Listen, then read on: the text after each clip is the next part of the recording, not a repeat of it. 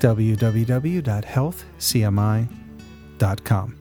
Acupuncture Continuing Education Online. Today in the news, acupuncture improves sleep, new research. New research concludes that acupuncture benefits sleep. A controlled trial conducted on pigs measured sleep outcomes when the subjects received acupuncture at acupoints GV20 Du20 and Dafang Men, an acupoint anatomically similar to human Du20 by Hui. Results were measured using an actigraph and by measuring catecholamine counts in the urine after the application of acupuncture.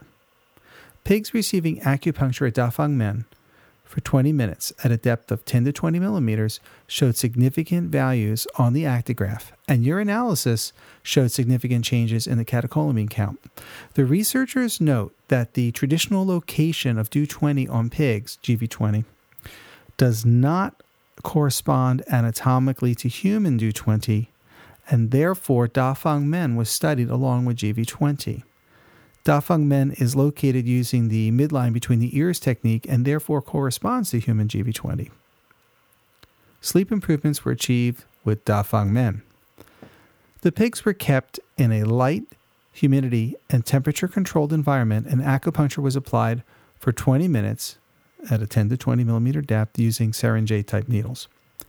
The actigraph device measures whole body movements and showed significant improvements in sleep in the subjects.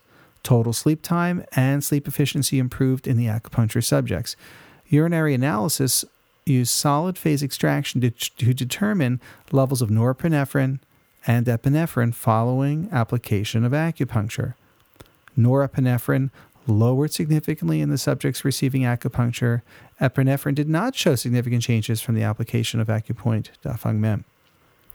The researchers note, quote, beneficial effects occur when acupuncture is performed at a specific point, indicating that the effects may be induced by transferring the stimulus to the central nervous system. Unquote.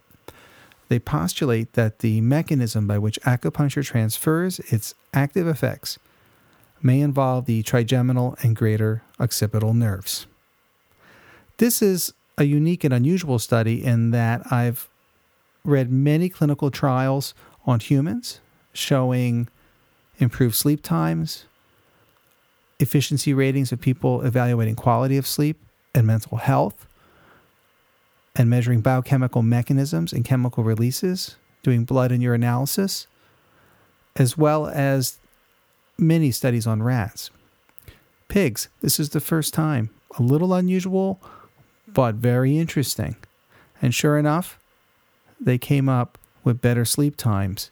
The actigraph is very interesting. In fact, there's several that people can uh, get for humans, which can be worn on the wrist, and it does measure whole body movement. So it's great for evaluating sleep.